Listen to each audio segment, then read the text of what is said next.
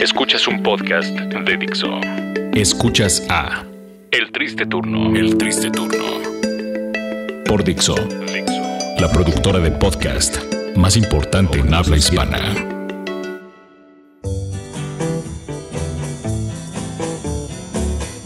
Bienvenidos al podcast número 20 del Triste Turno en Dixo.com. No puedo creer que ya son 20 malditos episodios de este podcast. 20 malditos episodios y seguimos ganando lo mismo. Sí, sí, sí.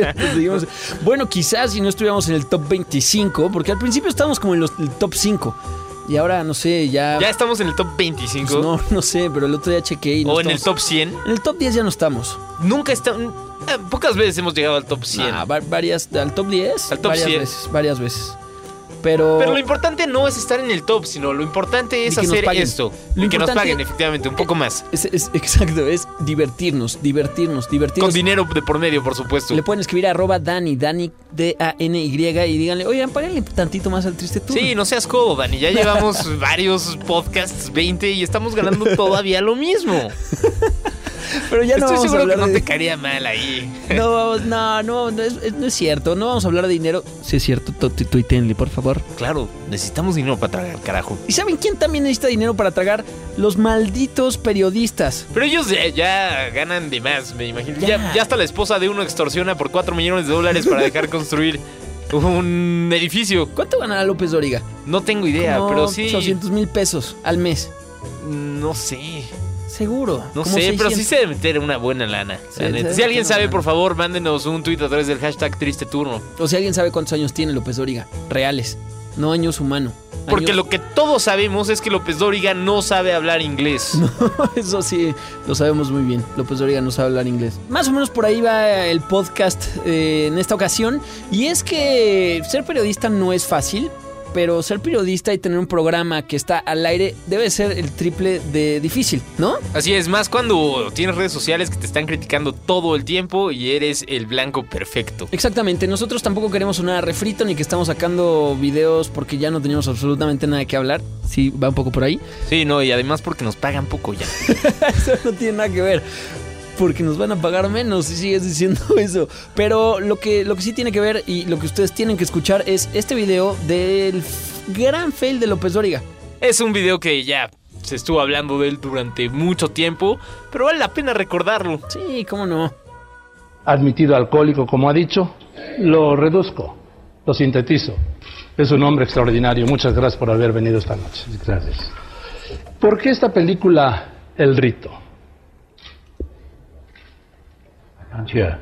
Why this film? Why the Rito? The Rito. Oh, the right. Why? Sí, el Rito. ¿Por qué?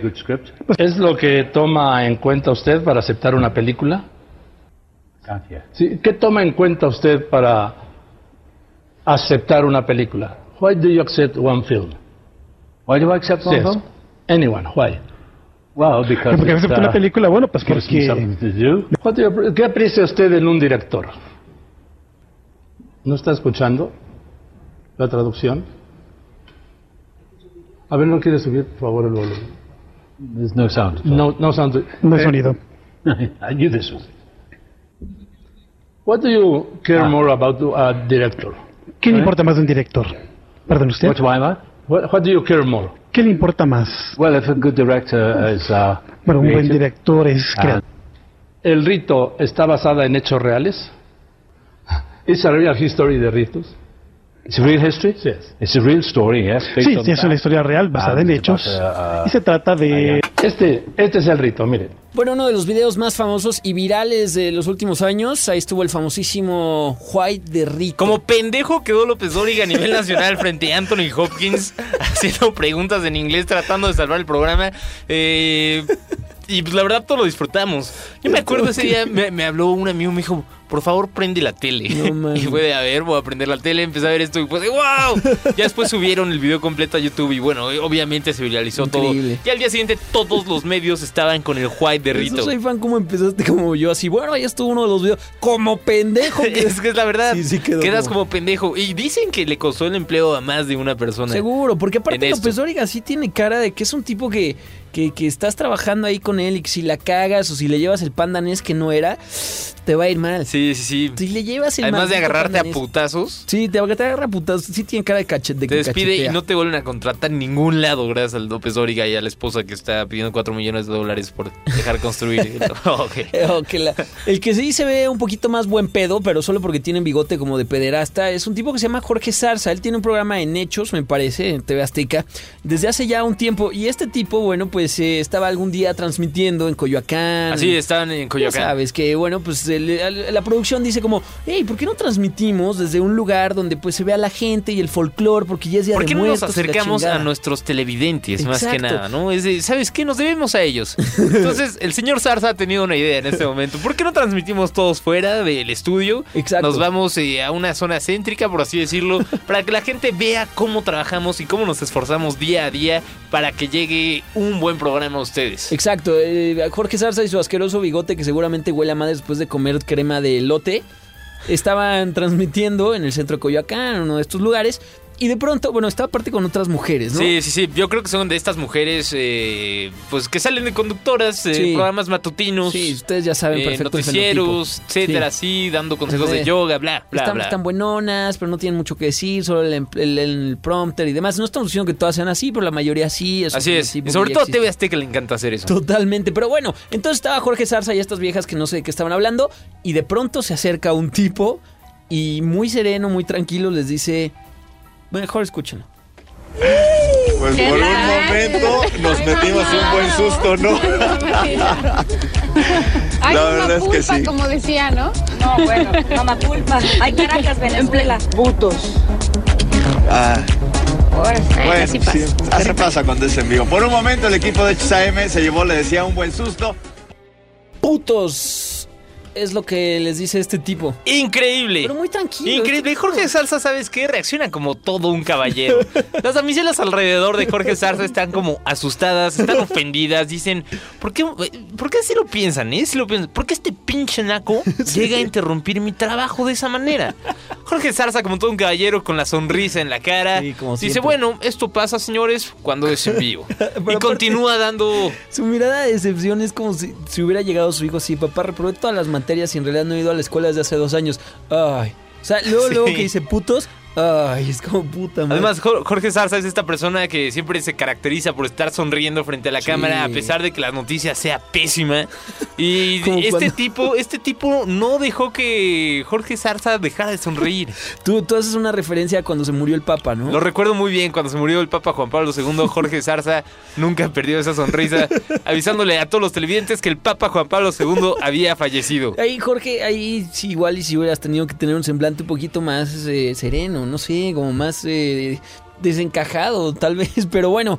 La que sí se desencajó con un buen gargajo. Televisión Nacional, efectivamente. Fue Lolita Ayala, y es que, ahora Lolita Ayala. Bueno, pero Lolita Ayala estaba haciendo un programa hace poquito. Y de pronto, pues, lo que nos pasa a muchas personas. Sí, aquí no se le atora un gargajo cuando habla. Todo mundo se le atora un maldito gargajo cuando habla. Exacto, varias personas les ha pasado. La mayoría les pasa, pero cuando es al aire es un poquito más difícil. Sí, lo que tienes que hacer es ¿puedes hacerlo, Corno? Eso parecía como un puma, ¿no? Sí. Bueno, a todos se les atora el gallo, pero Lolita ya la estaba en vivo y esto fue lo que pasó. Texas, elementos policíacos capturaron a un mexicano que conducía un tráiler cargado de metanfetaminas, drogas altamente adictivas y dañinas que procedían de Reynosa, Tamaulipas. Phil Barrera, perdón. Phil... Disculpen ustedes. Phil Barrera, decía yo, vocero de aduanas y protección fronteriza de Estados Unidos, dijo que casi 100 kilos de metanfetaminas estaban escondidas. Que ya se fue, perdonen ustedes. Estaban escondidas entre un cargamento de nopales. Bueno, ahí hubiera estado más fácil que Lolita ya lo hubiera dicho. ¿Saben qué? Tengo un gargajo, espérenme tantito, le pasan un bote de basura. Y es, Lolita, por favor, no te disculpes ante tu audiencia. Tu audiencia te va a querer así, saques un gargajo a nivel nacional, te eches un pedo, te piques la nariz. Te van a querer todos, siempre y cuando esa rosa siga en la mesa. Sí, la rosa es lo importante, recuérdalo. La rosa es lo importante. Muy bien, bueno, hace poco también se viralizó un video donde un conductor... ¿Qué tal? El hace unos cuantos meses, poquitos meses. Sí, este conductor, pues bueno, tiene un noticiero. Marcos Soriano. Martínez Soriano. Esta persona, pues se siente muy confiada. Dice, ¿sabes qué? Tengo el mejor puto noticiero del país. Sí, exacto. Y hace algunas comparaciones. Vamos a escucharlo en vivo. Están entrando al programa más importante de la televisión de Coahuila. López Doriga me la pela. Lorés de Mora es un pendejo. En serio, no los ve nadie, güey. Nadie ve a su puta. ¿Ya estamos al aire? Avísenme.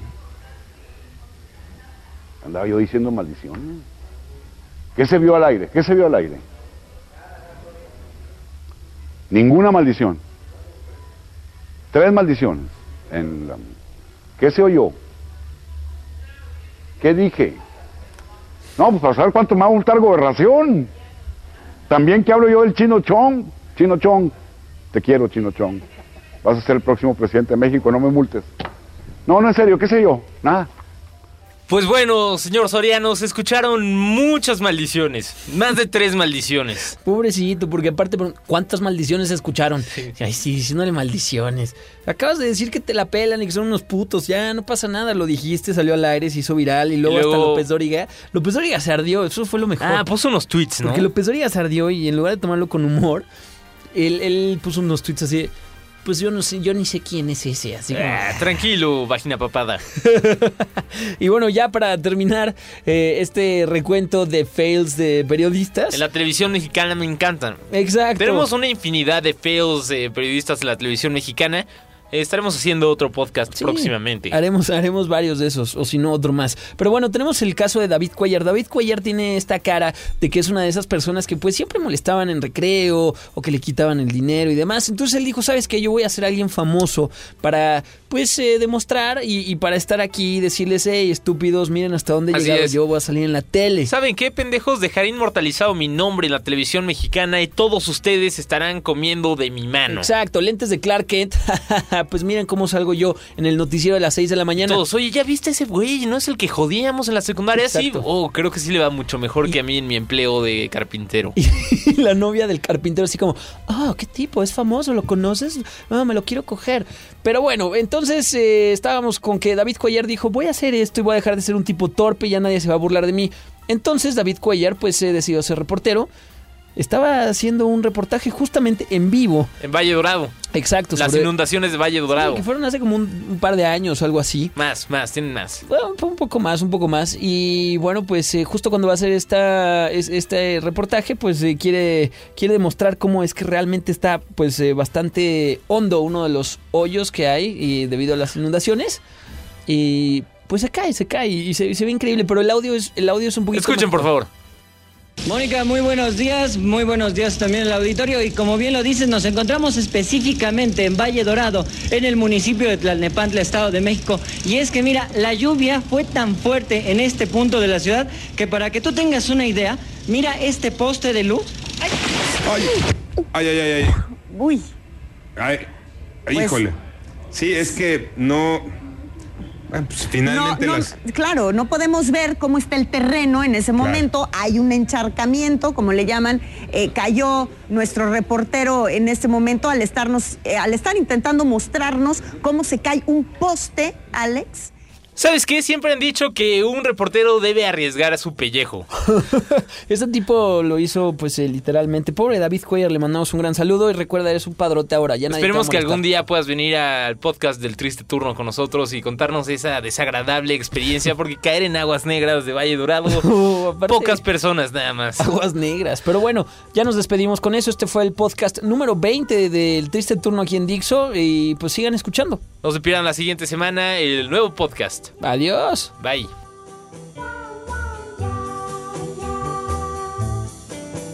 Escuchaste a El Triste Turno, un podcast más de Dixo.